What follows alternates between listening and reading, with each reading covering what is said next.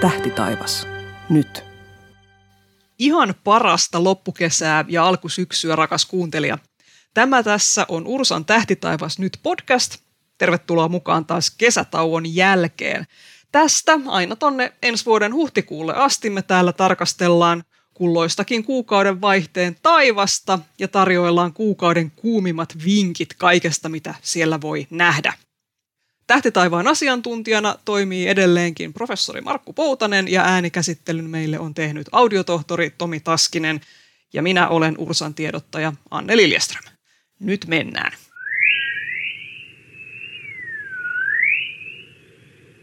No hei Markku, tervetuloa taas virtuaalistudioon. Mitenkäs sun kesä meni? Näkyykö taivaalla mitään? Joo, kiitos kysymästä. Kyllähän tässä oikeastaan joku alkoi sitten pikkasen yöt hämärtyä elokuun aikana, niin tuli näitä perseidejä esimerkiksi katsottua siinä muutamia näkyy ja pari, saa, pari tuli saatua kameran ruudullekin, niin tämmöisiä harrastuksia tässä loppukesästä ja oikeastaan nyt tässä kun rupeaa kalenteria katsomaan ja miettimään, niin kovasti odotellaan, että alkaa yöt todella pimentyä ja ruvetaan näkemään vähän enemmän näitä taivaan tapahtumia siellä. Mulla itseltäni jäi valaisevat yöpilvet näkemättä tältä kesältä, mutta tuo keskustähtemme eli aurinko, sitähän tuli nähtyä kyllä sitten paljonkin ja, ja vielä tässä kun mennään jakson lopulla tuonne revontuliin asti, niin, niin siellähän on, ei, voi ole, ei ole voinut olla ajattelematta sitä, että mitä kaikkea jännää auringossa paraikaa on tekeillä. Mutta mennään niihin asioihin sitten myöhemmin, mutta ihan näin alkuun, juuri saamamme tiedonannon mukaan.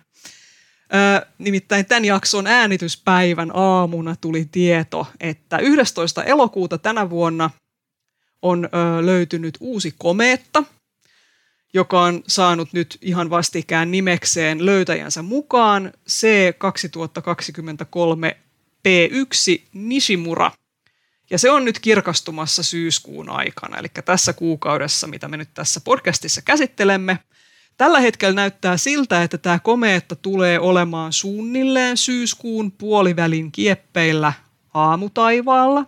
Ja tämänhetkisten hyvin siis vähäisten ennusteiden mukaan se olisi kirkastumassa paljain silmin nähtäväksi. Mutta sitten toisaalta, kun se on kirkkaimmillaan – niin se on taivaalla hyvin lähellä aurinkoa.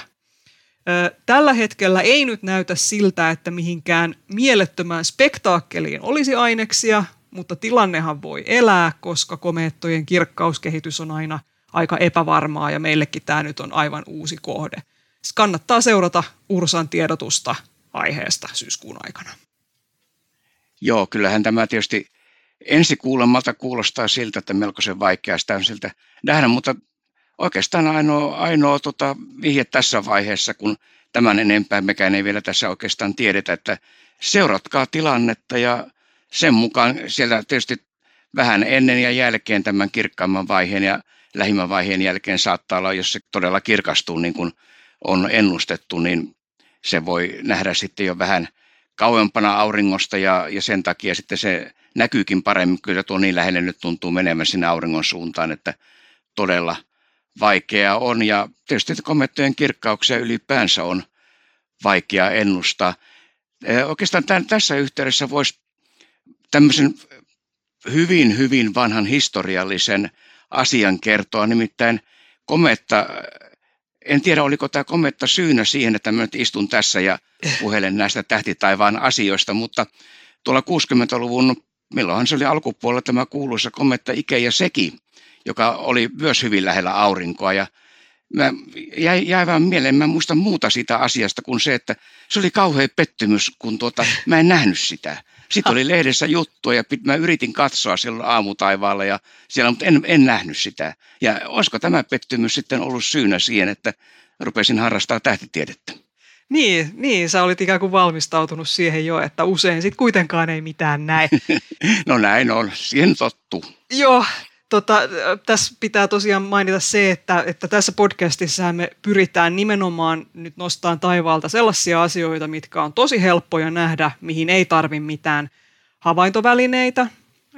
Kiikareista voidaan välillä mainita, mutta esimerkiksi kyllähän tosi moni komeetta on hyvä kaukoputki ja myöskin kiikarikohde. Varmaan tässäkin tulee ihan hyvä kiikarikohde, mutta että mm, niitä sellaisia kiikaria kaukoputkikomeettoja ta, komeettoja taas on niin paljon, että, että jos me niitä käsiteltäisiin aina, niin sit siihen menisi tosi paljon aikaa ja muutenkin nyt yritetään tehdä tällaista mahdollisimman aloittelijaystävällistä sisältöä tähän podcastiin.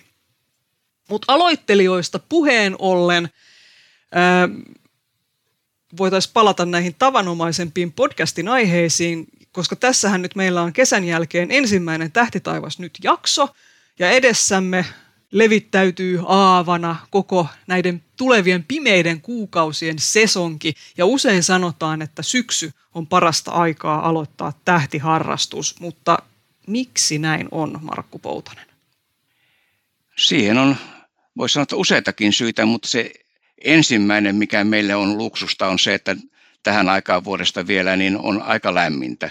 Eli ei tarvitse kärvistellä siellä pakkasessa ja lumessa ulkona, vaan todella pystytään vielä olemaan noin suht inhimillisissä olosuhteissa ja eh, katsomaan sinne pimeälle tähtitaivaalle. Se toinen on se pimeys. Nimittäin nyt tietysti yöt, pime, yöt pitenee ja eh, yhä aikaisemmin illalla tulee sitä hämärää ja pimeää, mutta ennen kaikkea sitten se, että kun tuossa pikkuhiljaa alkaa lehdet pudota puista ja maa on musta, märkä ja taivas saattaa olla hyvinkin kirkas ja kuulas tässä vielä, niin se tuo juuri sen elementin siihen, että on todella, voi sanoa, että niin pimeää kuin Suomessa ylipäänsä pimeää voi olla.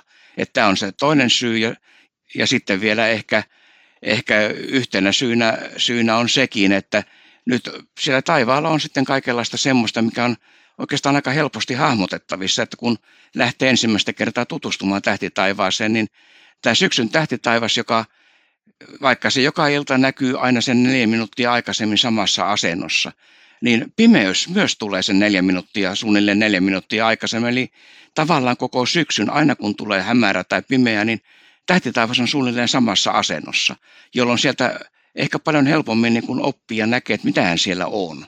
Ja, ja nämä on niin tämmöisiä hyviä syitä juuri niin kuin tässä syksyllä aloittaa tämä harrastus. Ja no niinhän kaikki monet hyvät harrastukset aloittaa juuri syksyllä. Lisäksi tietysti mulla tekee mieli sanoa, että, että linnunrata, joka on usein tämmöinen henkeä salpaava näky silloin, kun sen jossain pimeällä paikalla voi nähdä, niin sehän on tällaisessa asennossa nyt syksyllä, niin kuin ikään kuin kulkee oikeastaan taivaanlaajan halki idästä länteen suunnilleen iltaisin. Kyllä joo, ja nimenomaan silloin, kun pimeälle paikalle pääsee, missä ei katuvaloja ja muita valoja ole ja sattuu tämmöinen todella kuulas syksyyö, niin sehän on todella voi sanoa, että silmiinpistävän näköinen, kun se menee sitten taivaan kannen poikki. Ja juuri se, että niin kuin monen muuhun vuoden aikaan, kun se sitten makaa siellä vähän eri asennossa, että se ei ole näin, näin näkyvillä, että se halkaisee tämän koko tähtitaivaan siinä, niin kyllä se, tämä linnunrata on juuri myös semmoinen, mikä sitten, kun pääsee semmoisen oikein kunnon havaintopaikkaan, niin se on, se on todella tämmöinen, voisi sanoa, spektaakkeli siellä jos linnunradan havaitseminen ei vaatisi niin pimeää paikkaa, niin sanoisin, että se on tämmöinen sisäänheittotuote meillä. Mutta äh, nyt jos haluaa etsiä niitä pimeitä paikkoja, niin vinkkaan jälleen kerran. Taivaanvahdista löytyy pimeiden paikkojen kartta, jonne, joka toimii sillä lailla, että sinne havaitsijat itse vinkkaavat näitä pimeitä paikkoja, eli Ursa ei kulje ympäri maakuntia etsimässä pimeitä paikkoja, voi kun meillä olisikin siihen resursseja taivaanvahti.fi kautta havaintopaikat. Sieltä löytyy kartta ja erittäin mielellään sinne otetaan myös teidän pimeiden paikkojen vinkkejä. Tosiaankin Etelä-Suomessa ensimmäiset pimeät työt koettiin jo elokuun alussa, Oulussa 19.8. ja syyskuun aikana saadaan Lapin pohjoisosatkin mukaan. No nyt on puhuttu pimeydestä, mutta miten pimeää nyt tarkalleen ottaen pitää olla, että taivasta voi havaita. Ja tämähän nyt on taas jo aika monimutkainen kysymys sinänsä, mutta mitä sanoisit?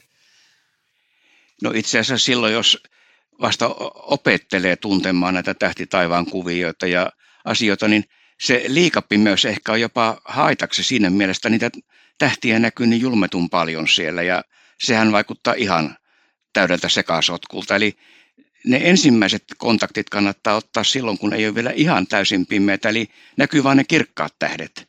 Ja, ja tähtikartasta sitten katsoo, ja silloin ehkä hahmottaa paremmin nämä tähtikuviot. Ja tämä on silloin, kun aurinko on tuossa sanotaan 6-12 astetta taivaanrannan alapuolella, mikä käytännössä tarkoittaa sitä, että se on tuossa tunti, vajaa puolitoista tuntia Etelä-Suomessa, Pohjois-Suomessa ehkä vajaa kaksi tuntia auringonlaskun jälkeen on se hetki. Tätä sanotaan nauttiseksi hämäräksi. Eli se on tilanne, jolloin tähdet näkyy jo ja kirkkaimmat tähdet näkyy varsin hyvin, mutta samaan aikaan vielä näkyy taivaanranta. Ja tähän aikanaan käytettiin navigoinnissa esimerkiksi merellä, kun sekstantilla mitataan tähtien korkeuksia, jolloin täytyy samaan aikaan näkyä sekä tähti että se horisontti siellä. Ja tämä on juuri se hetki, jolloin, jolloin sitten molemmat näkyy.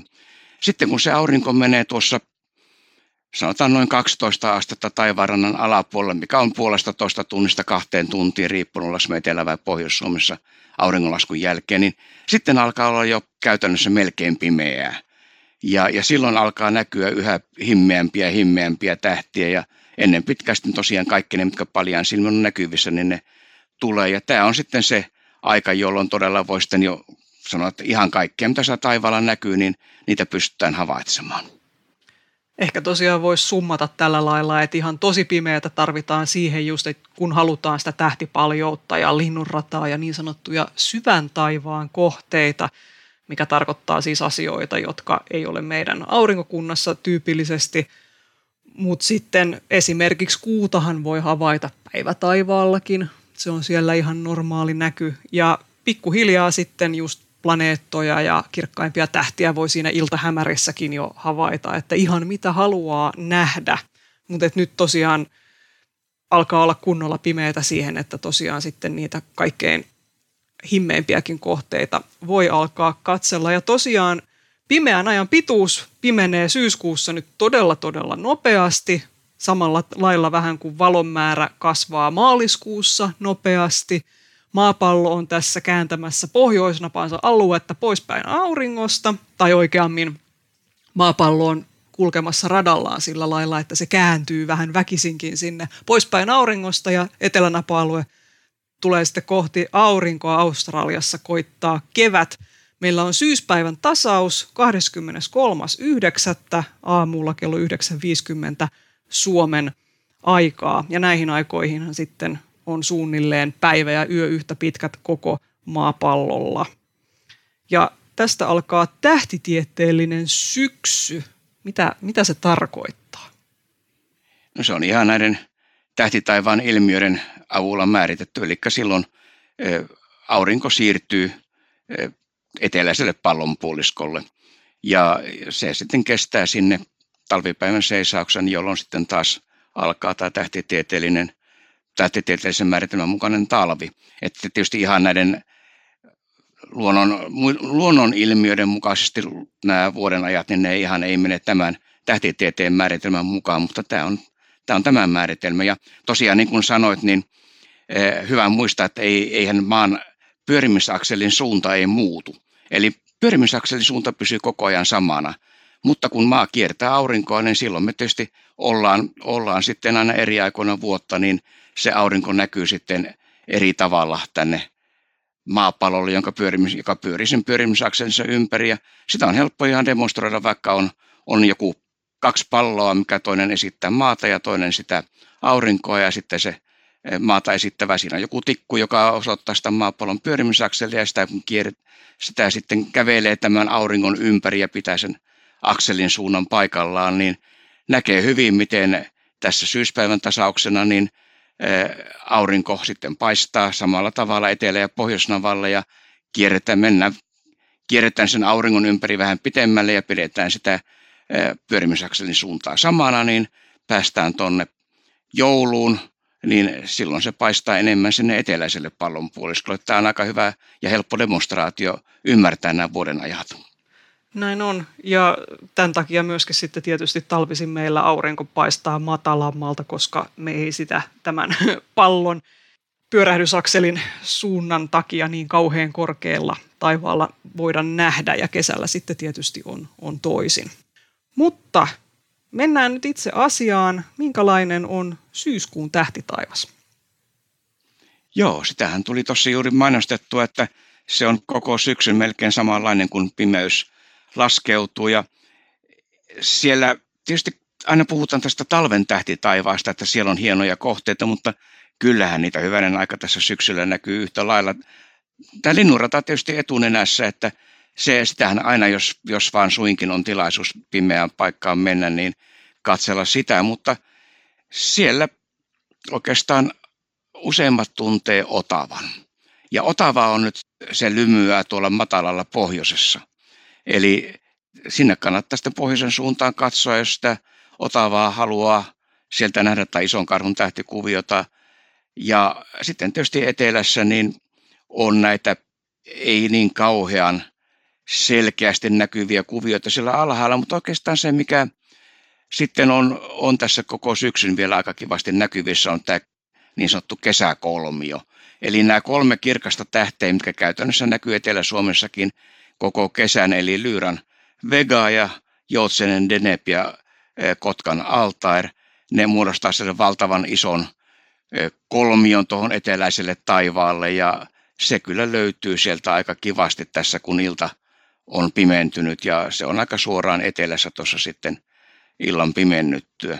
Ja lännessä tietysti sitten Arcturus-tähti, joka silloin kun ei ole vielä kovin pimeitä, niin se on oikeastaan ainoa semmoinen vähän kirkkaampi tähti siellä lännen suunnalla, että nämä on ne kirkkaat tähdet, mitkä siellä, sieltä helposti näkyy ja löytyy. Ja sitten tietysti kun mennään näin himmeämpiin, niin siellä on Kassiopean tähdistö, tämä tupla V-muotoinen tuossa keskellä linnunrata, ei, ei ihan suoraan pään päällä vielä, mutta aika korkealla siellä vähän idän puolella. Ja tämä Perseuksen tähdistö sinne vielä vähän itäänpäin, eli se, mistä nämä elokuun kuuluisat tähdenlentoparven Perseidien, Perseidien tähdenlennot näytti tulevan siltä suunnalta, niin nämä löytyy sieltä sitten korkealta linnunradan uumenista.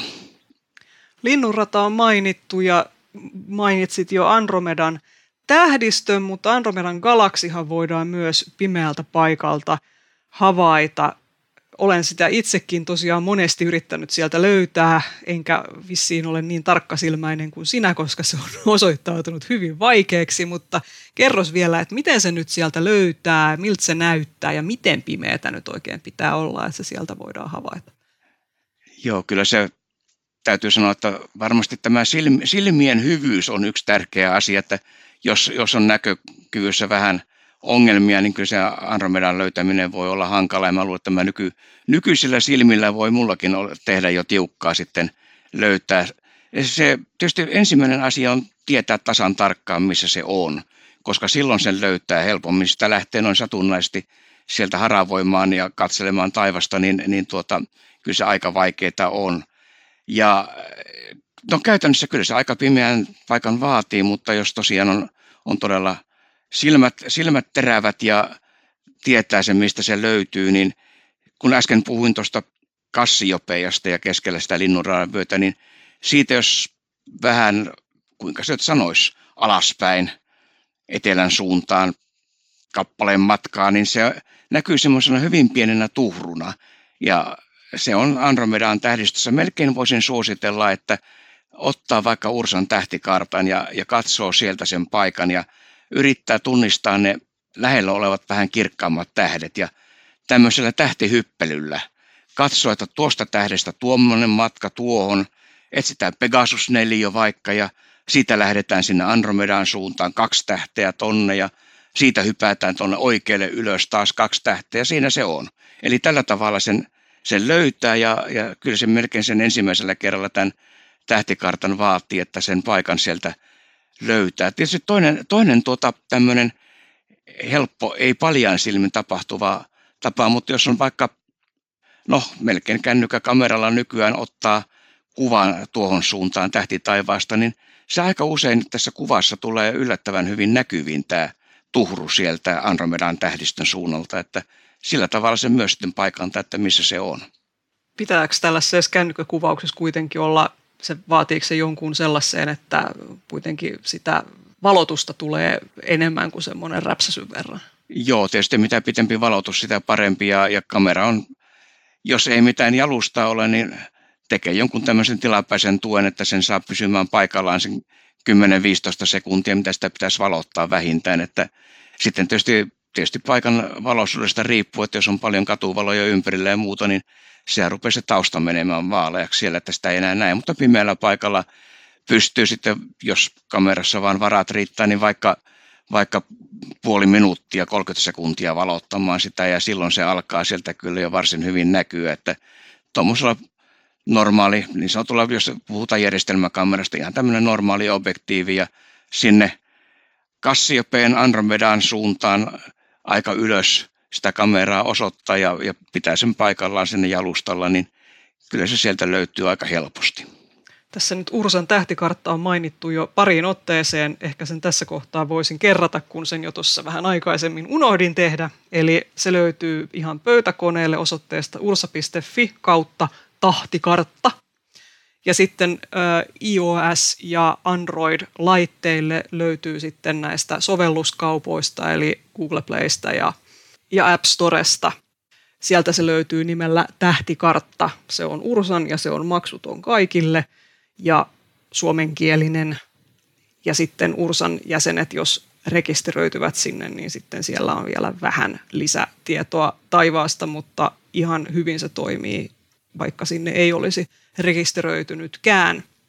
Joo, voin, voin todistaa, että kyllä tämä todella tämä tähtikartta-sovellus on varsin mainia juuri se etu vielä siinä, että sillä voi sitten hyvin, hyvinkin helposti paikantaa ne suunnat ja tähdet sieltä, että vaikka ei aikaisemmin sitä tähtitaivasta olisi tuntenutkaan, niin tuon avulla mä luulen, että se on melkein ehkä helpompia ja parempia, vaikka meikäläinen on tottunut tuommoiseen vanhanaikaiseen paperikarttaan, niin kyllä täytyy sanoa, että kyllä tämä kyllä tämmöinen live-sovellus on monessa tapauksessa kyllä se niin tämmöisessä on paljon parempi ja varsinkin sitten, jos siellä löytyy semmoisia tietoja, kuten, kuten planeettojen paikat ja muut, mitä tämmöisessä painetussa kartassa ei yleensä ole, niin siinähän se sitten jo auttaa paljon enemmän. Siinä mobiilisovelluksessa tosiaan siellä on semmoinen symboli, missä on neljä nuolta osoittaa eri suuntiin ja sitä kun painaa, niin sitten sen tavallaan vapauttaa sen kartan liikkumaan sillä lailla – että sä voit osoittaa sitten sillä kännykällä ympäri taivasta ja kartta pyörii siinä mukana. Että jos haluaa selvittää, että mikä tuo kirkas kohde tuolla on, niin sitten se tälleen voi saada selville. Tietysti näissä on aina sama juttu, että ja se ei liity siihen sovellukseen sinänsä, vaan että, että se kännykän suuntaus ei välttämättä ole aina ihan, se saattaa olla pikkasen sivussa, mutta sille ei valitettavasti voi mitään mutta kyllä se on parempi, tai sillä lailla se antaa ainakin oikean suunnan suunnilleen, että missä, missä tapahtuu. Mutta hei, mennään katsomaan planeettoja. Öö, mä ajattelin ensin kysyä vielä tällaiseen, että voisi kerrata, että aina yleensä kun me puhutaan siitä, että planeetat näkyy, niin sitten siinä samassa yhteydessä kerrotaan, että milloin tämä planeetta on etelässä. Minkä takia näin tehdään? No siinä ehkä kaikkein tämmöinen yksinkertaisen ja helpoin selitys on se, että tällä tavalla voi niin kertoa kertomatta sen enempää sitä planeetan näkymistä, että koska se näkyy parhaiten. Eli onko se sitten ilta, iltayöstä vai keskellä yötä vai aamuyöstä se on etelässä. Ja etelässään se on kaikkein korkeimmillaan. Ja tietysti sitten tässä, kun kohta ruvetaan tarkemmin katsomaan näitä meidän planeettoja, niin tulee myös vastaan se, että esimerkiksi Saturnus – joka nyt näkyy, niin se näkyy tavattoman alhaalla tuolla kiiluu lähellä taivaan rantaa. Sitten taas esimerkiksi Jupiter näkyy paljon korkeammalla. Eli jos me halutaan sitten vielä tämmöisiä asioita ottaa siihen mukaan, niin se menee aika monimutkaiseksi se selitys. Ja sen takia tämmöinen etelässä olon aika on aika hyvä ja se myös kertoo sitten tavallaan siitä, että mihinkä aikaan sitä kannattaa lähteä havaitsemaan, että onko, jos se on etelässä vasta aamuyöllä, niin tiedetään, että tämä on tämmöinen aamuyön kohde ja jos sanotaan, että no se on sinne iltauutisten aikaa, niin sitten sinne katsotaan illalla, että siinä mielessä tämä on aika kuvaava tämä etelän suunta. Tietysti tämmöinen kohde, joka on etelässä, sanotaan vaikka aamuyöllä, niin se on kyllä noussut tietysti sieltä idän suunnalta jo paljon aikaisemmin, että voisi sanoa tällaisena nyrkkisääntönä, että mitä korkeammalla se on etelässä ollessaan, niin sitä varhaisemmin se on ehtinyt nousta ja sitä niin kuin pohjoisempaa se nousee taivaalle. mutta tämä on tällaista vähän monimutkaista, kun valot pyörii taivaalla ja pää yrittää pysyä perässä, niin tätäkin voi vähän tähtikarttaa pyörittelemällä sitten hahmottaa itsellensä, että miten nämä asiat nyt oikein toimii. Mutta tätä varten siis mennään katsomaan nyt, milloin nämä planeetat on etelässä ja mitä planeettoja siellä etelässä voi ylipäätään olla. Aloitetaanko iltataivaalta? No siellähän oikeastaan voisi sanoa, että Saturnus on nyt se iltataivaan kohde. Ja tämä johtuu siitä, että Saturnus oli tuossa ihan juuri elokuun lopulla oppositiossa, eli vastakkaisella suunnalla kuin aurinko. Ja se näkyy nyt siellä, toki jää aika matalalle etelässä ollessaan tällä hetkellä, että ei, sitä, ei se kauhean kauaa siellä näy. Ja tietysti sitten kun se on siellä matalassa, niin ilmakehää sitten vielä häiritsee vielä lisää sen näkymistä, mutta jos Saturnusta haluaa nyt katsoa ja varsinkin jos pääsee kaukoputkelle, niin nyt ne näkyy sitten nämä Saturnuksen renkaat ja sieltä voi sitten yrittää jotain muitakin pinnanpiirteitä katsoa, mutta juuri nyt ja nimenomaan tässä syksyllä on se aika, jolloin Saturnusta kannattaa sieltä yrittää katsoa. Niin oikeastaan tämä on, voisi sanoa, että tällä hetkellä melkein se ainoa iltataivaan tämmöinen planeettakohde. Ne muut sitten, jos iltataivalta miettii, niin siellä ei oikeastaan ole, no mennään sinne pikkuplaneettoihin, ne on sitten eri asioita, mutta näitä kirkkaita, kirkkaampia planeettoja, niin me joudutaan menemään tuonne aamuyölle sitten. Mutta puhutaan Saturnuksesta vielä sen verran, että kun tuossa mainitsit, että, että tarvitaan kaukoputki, että ne renkaat voi nähdä, niin miltäpä Saturnus näyttää, jos katsoo ihan paljaalla silmällä sitä nyt sieltä taivaalta? Vähän semmoinen kellertävä, kirkas tähden näköinen kohde. Eihän se oikeastaan tähdestä muuten erotu paljaan silmin. Ehkä se paras tuntomerkki siinä on se, että niin kuin aika monta kertaa on tullut tässä, tässäkin yhteydessä mainittu, että planeetat ei tuiki. Eli planeetta näkyy aina, vaikka paljaan silmin se näyttää semmoista tähden näköiseltä kohteelta, niin se on kuitenkin semmoinen pienen pieni kiekko ja sen tietysti kaukoputkellaan sitten näkee, että ei se pistemäinen ole. Ja, e, tästä johtuu se, että kun se ilmakehän läpi tämä valo tulee, niin sieltä aina jostain kohdasta tästä planeetan pikku, pikku kiekosta tulee sitä valoa meidän silmäämme, toisin kuin tähdestä, joka näyttää käytännössä pistemäiseltä, niin se valonsäde heiluu siellä paljon enemmän ja silloin kun on rauhaton ilmakehä, niin tähti näyttää tuikkivan.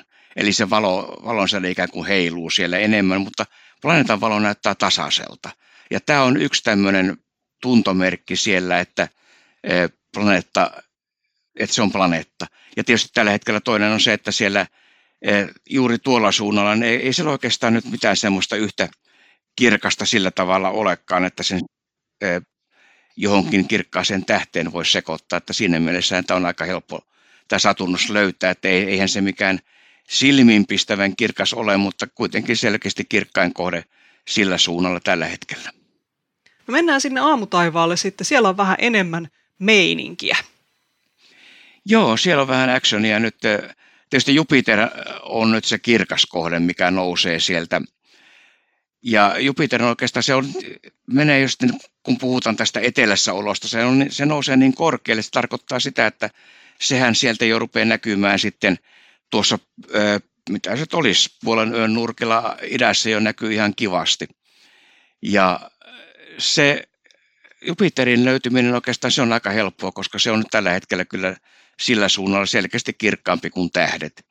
Ja, ja se nousee sieltä sillä tavalla, että se on tuossa ennen auringon nousua, reilusti ennen auringon nousua se on jo etelässä ja voisi sanoa, että suunnilleen yhtä korkealla melkein kuin mitä, mitä aurinko on kesällä korkeimmillaan, että se on varsin hienosti näkyvissä. Ja Jupiter sitten siinä mielessään sillä nyt ei ole vielä kiirettä Jupiterin havaitsemiseen, koska sehän näkyy tässä koko syksyn ja talve, talvellakin sitten, että sitä ehtii katsoa, mutta jos nyt aamuyöllä tai tuossa puolen yön jälkeen sinne idän suuntaan on hyvä näkyvyys, niin mikä ettei sitähän voi sieltä vilkasta. Tämä on semmoinen voisi sanoa tämän syksyn kestokohde. Voisin tähän väliin äkkiä ampasta vielä tällaiseen, kun tässä nyt puhutaan se, että näitä planeettoja voisi siellä aamutaivaalla katella, niin aurinko ei saisi olla noussut. Mutta mihin aikaan se aurinko nousee, jos meinaa laittaa itsellensä herätyksen, että nyt menen vilkaisemaan Jupiteria vaikkapa, niin tässä etelärannikolla syyskuun alussa aurinko nousee vähän kuuden jälkeen, eli joskus viiden aikaan aamulla pitäisi olla tolpillansa. Utsioilla sitten aurinko nousee kuun alussa puoli kuuden aikaa, eli puoli viiden aikaan pitäisi olla viimeistään, että onnea matkaa vaan. Mutta sitten kun mennään tuonne syyskuun lopulle, niin sitten sekä etelärannikolla että ihan maan pohjoisosissa aurinko nousee vähän ennen puolta kahdeksaa vasta. Eli siinä seitsemän jälkeen sopisi olla havaintopuuhissa. Joo, näin se, näin se on. Ja sitten kun mennään tuonne pitemmälle syksyyn, niin vielä, vielä vaan aikaisemmin tai vielä, vielä myöhemmin nousee, ettei tarvitse niin aikaisin sitten herätä edes. Mutta e, aika usein siinä on nimenomaan niin, että nämä iltakohteet tuntuu paljon tutummilta, että ainakin meikäläisen aamuunisena, niin aina on vaikea sinne aamulla nousta. Että se pitää olla oikeastaan aika mielenkiintoinen kohde, että sinne jaksaa kömpiä sitten aamuyöllä katsomaan, mutta no kyllä joskus tämmöistäkin käy ja oli, otetaanko tämä Merkurius, mikä nyt voisi olla tämmöinen aamun, aamukömmintä kohde, jossa kyllä. mennään sitten siellä aamuhämärissä katsomaan sitä.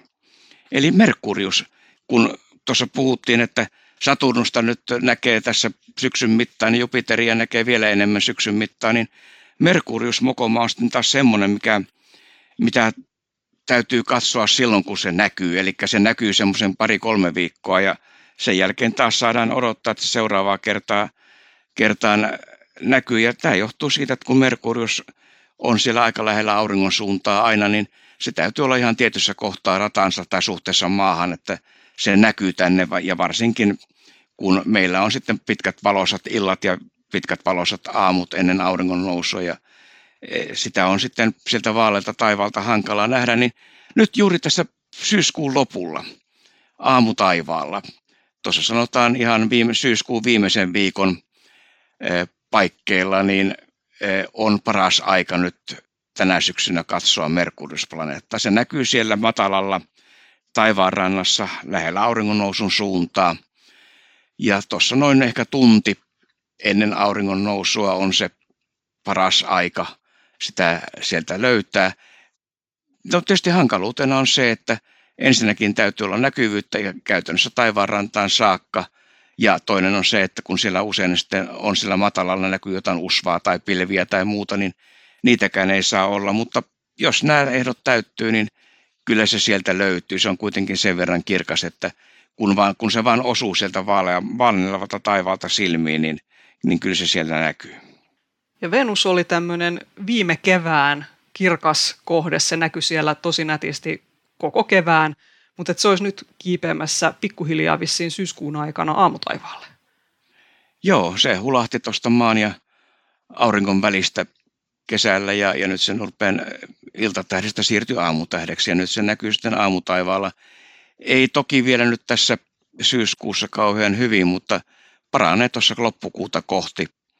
Ja sehän on sitten niin kirkas, kun se sieltä rupeaa näkymään, niin siitä ei todellakaan voi erehtyä. Ja se myös sitten tuossa tunti ennen auringon nousua kannattaa sitten tuolta kaakkoistaivaalta yrittää bongata. Että sitten samalla reissulla, jos sitä Merkurista katsoo, niin kyllä se Venuskin sieltä sitten löytyy. Ja voisin taas tästä tähtikartasta katsoa, että miten ne on toisinsa suhtautuneet, toisinsa suhtautuu Merkurius ja Venus, että kun se Venuksen löytää paljon helpommin, niin siitä sitten pystyy myös ehkä arvioimaan, että mihinkä suuntaan se Merkurius näkyy. Mä jo ennakoin, että kuun lopussa Ursaan alkaa tulla runsaasti yhteydenottoja, että mikä on se kirkas tähti siellä aamutaivaalla ja siinä nyt te tiedätte jo sitten, että se on Venus. Saa meille silti ottaa yhteyttä. Joo, tämä, on tota, jopa, jopa mulle aina välillä tulee näitä kysymyksiä, että mikä se on se kirkas siellä. Ja, Joo. Tota, se on aika jännä, että vaikka se toistuu tietysti aina eri vuosina vähän eri tavalla ja eri aikaan ja eri näköisenä, mutta kyllä se niin kuin tämmöinen kestokysymys on, että mikä tämä on silloin, kun me, tuota Venus on näkyvissä. Niin se on niin häkellyttävän kirkas. Venus yllättää aina. Kiikarin ja kaukoputken omistajat voisit etsiä aamutaivaalta myöskin Uranusta ja yöllä Neptunusta. Nämähän on tällaisia kohteita, mitä ei paljain silmin näy. Uranus nyt periaatteessa voisi näkyä paljain silmin, mutta helppoa se ei ole. Täytyy tosi tarkkaan tietää, missä se on. Mutta jos nyt Neptunusta meinaa jossain katsella kaukoputkella, niin se on oppositiossa tässä syyskuussa, joten nyt on siinä mielessä kyllä paras aika havaita sitä. Ja Mars tosiaan lymyilee auringon suunnalla, sillä on hommia siellä, eikä se siksi näy nyt meillä tällä hetkellä vielä taivaalla, mutta kyllä senkin aika vielä tulee. Tulee ja sitten kun se rupeaa näkymään, niin sitten sekin alkaa sieltä aamutaivalta näkyä, että sieltä se mönkii sitten pikkuhiljaa aikana, aikanansa näkyville. Se on myös vissiin vähän aamuuninen. Että tuota. se on kanssa aamuuninen tällä hetkellä, mutta kyllä se Joo. sitten piristyy tokkurassa siellä. Tota, no, mutta katsotaan kuuta vähän. Se meillä on uusi kuu 15. päivä 9. Eli se olisi nyt sitten parasta aikaa katsella niitä kaikkein himmeimpiä kohteita, koska silloin ei ole kuu, kuun hajavaloa sitten siellä taivaalla. Ja sitten täysikuu on 29.9. Ja kuuta voi sitten katella. Sehän on usein sanotaan, että paras aika katsella kuuta jossain mielessä on siinä kuun, puolikuun aikoihin, kun siellä on upeasti siellä yön ja päivän rajamailla näkyy kaiken näköistä röpölää, erityisesti kiikareilla.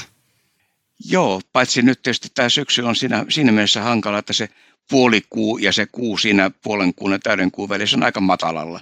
Että sehän on siellä suunnilleen, missä sitten tämä, nämä kuuluisat elokuun ja heinäkuun täysi, täysikuut näkyy hyvin matalalta, niin tämä, nyt tämä täysikuu alkaa jo pikkasen sitten kohota korkeammalle siinä, mutta että tämä on siinä mielessä pikkasen heikko tämä syksy on puolikuun katsomiseen, mutta kyllä se sieltä pilkottaa sitten ja tämähän on siinä mielessä tietysti mielenkiintoinen, että nythän elokuussahan meillä oli tämmöinen ei nyt varsinainen harvinainen tilaisuus, mutta mitä ei kauhean usein toistu, että oli elokuun aikana kaksi kappaletta täysikuita, eli elokuun ensimmäinen ja viimeinen päivä, ja nyt sitten niin missattiin tällä yhdellä päivällä, että nyt syyskuussa ei ole kahta täyttä kuuta, että se on vasta tämä syyskuun lopulla, 29. päivä on se täysikuu, ja tosiaan tämän uuden kuun jälkeen, niin siinä on se viikko vielä – voisi sanoa, että reilu viikko semmoista aikaa, että tämä tähti taivas kyllä on hyvin pimeä ja varsinkin sitten kun mennään pikkasen pitemmälle sinne yöhön, niin se kuun sirppikin sieltä ehtii laskea ja ne viimeiset valot lähtee siitä. Mutta jos tästä täydestä, täydestä kuusta tuli mieleen semmoinen eh, hauska juttu, että tätä aika usein kutsutaan sekä että elokuun että, että erityisesti tämä syyskuun täyttäkuuta, niin on, on tämmöinen harvesting moon tai elonkorju, sadonkorjuun kuu. Ja tämä johtuu siinä, siitä syystä, että vanhaan aikaan, niin kun eh, tehtiin peltotöitä, ja, ja ehkä ei niinkään Suomessa, mutta vähän tuolla eteläisemmillä leveysasteilla, niin eh, tämä täysikuuhan valaisee ihan kivasti siellä. Sitten voi tehdä vähän pitempää päivää illalla. Ja nyt eh, kun tämä täydenkuun jälkeen tämä kuun korkeus alkaa kasvaa, eli siirtyy yhä enemmän ja enemmän pohjoiseen ja varsin nopeasti, niin siinä käy semmoinen hauska ilmiö, että tämä täydenkuun jälkeen, niin tämä kuu, vähenevä kuu, niin se nousee joka ilta suunnilleen samaan aikaan. Eli se vielä lähellä täyttä kuuta oleva kuu valaisee sitten ilta illalta niin aika hyvin siellä ennen kuin sitten se alkaa pimentyä ja pienentyä ja himmentyä. Että tämä on sillä tavalla, tässä vastaavasti sitten jos mennään tuonne keväälle, niin siellä tapahtuu just täysin päinvastoin, eli se täydenkuun jälkeen se hyvin nopeasti se kuu siirtyy etelämässä ja se katoaa sieltä näkyvistä sitten, että tämä on tämä juuri tämä elo, syys ja vielä ehkä lokakuukin on tämmöistä aikaa, että se aika kivasti se kuu todella rupeaa paremmin ja paremmin näkymään juuri sen täydenkuun jälkeen ja tätä voi katsella tässä ihmetellä sitten, että, että miten se kuu joka ilta melkein samaan aikaan nousee. Kannattaa kalenterista katsoa, miten ne kuun nousut menee, niin tämän huomaa aika selvästi niillä on tuolla Amerikoissa tapana nimetä kaikki täysikuut sillä lailla, että siellä on, on susikuu ja joku kukkaiskuu ja mitäs kaikkea muuta siellä onkaan. Mä saan aina välillä kyselyitä, kun joku toimittaja on lukenut kansainvälisestä mediasta, että nyt siellä hehkutetaan jotain susikuuta Ja joskus sattui vielä kuumpi mennyt silleen, että oli joku verisusikuu ja ne oli aivan silleen mehuissaan, että haha nyt. mutta tota, näin siis sinänsä, että heillä on tämmöinen traditio, mutta Suomessa meillä täysikuita ei ole nimetty. Että joo, tämä elonkorjuukuu on tämmöinen niin funktionaalinen kuun nimi, eikä varsinaisesti mikään virallinen sellainen, mutta ajattelin vaan mainita, että jos olette itse ihmetelleet, että mitä nämä merkilliset amerikkalaiset täysikuiden nimet on, niin, niin heillä on tämmöinen oma, oma perinne sitten siinä. Mutta kuuhan ohittelee planeettoja kyllä tässä kuukauden aikana ja voi tarjota ihan kivaa katsottavaa. Onko meillä hyviä kohtaamisia tässä syyskuussa? Siinä taitaa ahdistella sekä Jupiteri että Saturnusta tuossa syyskuun alkupuolella kuun lähellä Jupiteria tuossa neljännen viidennen päivän välisenä yönä semmoisen pari astetta, eli se on neljä, noin neljä kertaa kuu läpi, mitä ei se ihan, ihan viereen mene, mutta kuitenkin kyllä ne aika lähellä toisiansa näkyvät. Ja sitten siellä on myös seulasten tähtijoukko on siinä samaan aikaan. Että siinä esimerkiksi jos harrastaa valokuvausta, niin tämä on oikeastaan aika semmoinen näyttävä kolmikko siellä sitten, että seulaset ja kuu ja Jupiter. Ja sitten tuossa syyskuun loppupuolella, kun kuu sitten näkyy siellä melkein täytänä kuuna Saturnuksen lähellä. Niin tämä on, nämä on ehkä ne kaksi tämmöistä kirkkaita. Toki onhan niitä himmeitä tavallisia tähtiä siellä, joka kuun kierroksella osuu sinne ja jopa kuu peittää ne, mutta ne on paljon hankalampia havaita ja niitä ei sillä tavalla näe. Nämä kirkkaat planeetat on ehkä ne kaikkein näyttävimmät. Sitten voitaisiin katsoa vielä vähän, vähän ilmakehän valoilmiöitä tässä loppukesästä kautta alkusyksystä, miten tämä nyt haluakaan määritellä. Mutta yksi tämmöinen tämän ajankohdan ilmakehän ilmiö on, on kangastukset. Milloin niitä tyypillisesti näkyy? Kangastus on syntyy yleensä siitä, että on teräviä lämpötilaeroja ilmakehässä, joka taittaa sitten sitä valoa ja joko niin, että maa on lämmin ja ilma kylmä tai ilma lämmin ja maa kylmä tai sitten on, on niitä ilmakerroksien välissä tämmöisiä lämpötilaeroja ja esimerkiksi sanotaan nyt vaikka vesistöjen, järvien, meren lähellä, kun vesi on vielä lämmintä, ilma saattaa sitten sinne kylmentyä ja sitten teidän tien, tien asfalttitien yläpuolella saattaa näkyä aika ihan tuommoisena helteisenä päivänäkin näkee, kun ajaa autolla, kun se eh, ikään kuin siellä olisi vettä siellä tiellä kaukana ja se, se on itse asiassa vain sitä eh, taittunutta taivaalta taipunutta valoa, mikä sieltä heijastuu. Että nämä kangastukset tässä syksyllä juuri ehkä on aika sopiva aika niitä, koska näitä lämpötilaeroja syntyy sitten juuri ilmakehän ja, ja maanpinnan ja merenpinnan välillä ja niitä kannattaa aina kun osuu tämmöisen sopivaan paikkaan vaikka merenrannalla, niin kannattaa ihan sillä silmällä katsoa, että näkyykö niitä. Ja siellä sitten voi vaan joku saari tai laiva näyttää nousevan ikään kuin sitä merestä ylös. Ja että kaikkia tämmöisiä mielenkiintoisia väreilyjä sieltä sitten löytyy. Ja sitten jos harrastaa valokuvausta niin, niin, tai tällaista luontokuvausta, niin sumu, sumuiset ku, kuvathan on usein tosi dramaattisen näköisiä. Syksy onkin hyvää aikaa nähdä erilaisia sumuilmiöitä – kun yöllä on viileitä ja mutta kosteeta, niin sitten ilmassa oleva vesihöyry voi tiivistyä pieniksi sumupisaroiksi. Ja sumuilmiöitä on muun muassa sumukaaret ja sumusäteet. Mistä näissä ilmiöissä oikein on kyse? No sumukaarihan se, on, se syntyy ihan tavalla, samalla tavalla kuin sateenkaari. Mutta ero on se, että kun se valo heijastuu näistä pienistä sumupisaroista, niin se ei samalla tavalla sitten pääse muodostamaan tämmöistä sateenkaaren väriä, vaan se on semmoinen hailakka, vaalea, vähän tämmöinen aavemainen kehä siinä. Ja sitten tietysti näitä tämmöisiä erinäköisiä sumusäteitä, kun se auringonvalo esimerkiksi vaikka puiden välistä osuu tämmöiseen sumuun, niin siinä näkyy sitten, kuinka se heijastuu niistä pienistä sumupisaroista. Ja kyllähän nämä kaikkein innokkaimmat, niin nehän tekee näitä itse. Eli pannaan, mennään autolla sopivaan paikkaan, valot päälle, mennään siihen auton eteen seisomaan siihen valokeilaan ja tämä muodostaa sitten jonkin, tota, siinä näkyy erinäköisiä sumuilmiöitä sitten tässä auton valokeilassa, kun se oma varjo vielä sinne sumuun sitten piirtyy, niin näitä, näitä voi jopa itse erinäköisiä tehdä, mutta ilman muuta kaikkein upeimmat syntyy siitä, kun jaksaa, niin tämä on juuri taas sitä, että sitten sinne aamulla kömmitään sopivaan paikkaan katsomaan ja ihmettelemään erityisesti valokuvaamaan, niin siellä todella, niin kuin sanoit, niin nämä on hyvin, voi olla hyvinkin dramaattisen näköisiä kuvia saadaan tästä sumusta. Dramaattisen näköisistä asioista puheen ollen ja sormet ristiin ja, ja toivotaan syvästi. Tässä nimittäin revontulia on ensimmäiset näkynyt jo tässä elokuun aikana – ja meillähän on auringon aktiivisuus ollut kovassa kasvussa koko vuoden. Jo viime talvena näkyy runsaasti revontulia ja nyt kaiken järjen mukaan niitä pitäisi näkyä entistä enemmän ja myöskin maan eteläosassa. Ja revontuliahan sinänsä näkyisi päivisin ja kesälläkin, jos vaan taivas olisi tarpeeksi tumma, joten heti vaan kun on riittävän pimeää, niin, niin revontulet ovat siinä mielessä mahdollisia, että nyt sitten kyse on se, että mitä aurinko tekee. Tässä mielenkiinnolla on seurannut osittain omista opiskeluajoista johtuen tätä tuoretta auringonpilkkusykliä numero 25, äh, josta se onkin nyt voimistunut ennustuksia nopeammin ja voimakkaammaksi. Nimittäin tuo edellinen sykli 24 oli vähän semmoinen lässähtänyt ja vaimea ja semmoinen kiinnostavasti siinä oli kaksi huippua näissä auringonpilkkujen määrissä. Nyt ei ole ollut yhtään pilkutonta päivää tänä vuonna.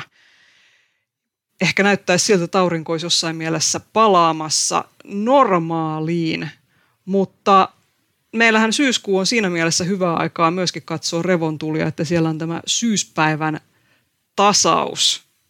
Eli miten se liittyy nyt revontulia ja niiden näkymiseen?